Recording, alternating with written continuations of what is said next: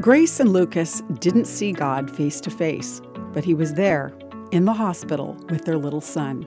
I'm Bonnie Sala with Reset. You can read about people in the Bible who had one on one encounters with God. A man named Jacob actually wrestled with God all night long. Jacob didn't realize it was God until the man said, Let me go, for it is daybreak.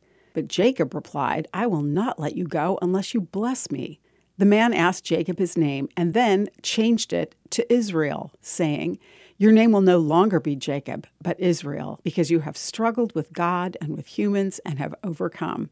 So Jacob called the place Peniel, saying, It is because I saw God face to face, and yet my life was spared. For the rest of his life, Jacob limped because of that wrestling match. He bore the physical mark of his encounter with God. Grace and Lucas had wrestled with God in agonizing prayer. Despite good medical care, their five year old son was getting sicker and sicker. A procedure was needed, but soon after it began, a very puzzled pediatric specialist called them into the operating room. There was their son, hooked to scopes. Something is very strange, the doctor said.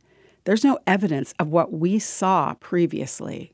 God had touched that little body leaving it forever whole. Whenever you have an encounter with God, as did Jacob and Grace and Lucas, you know for yourself that God is enough.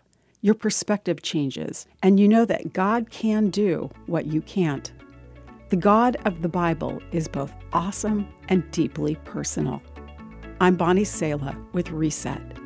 To hear this again, read or share this, or to find more resources like this, visit guidelines.org.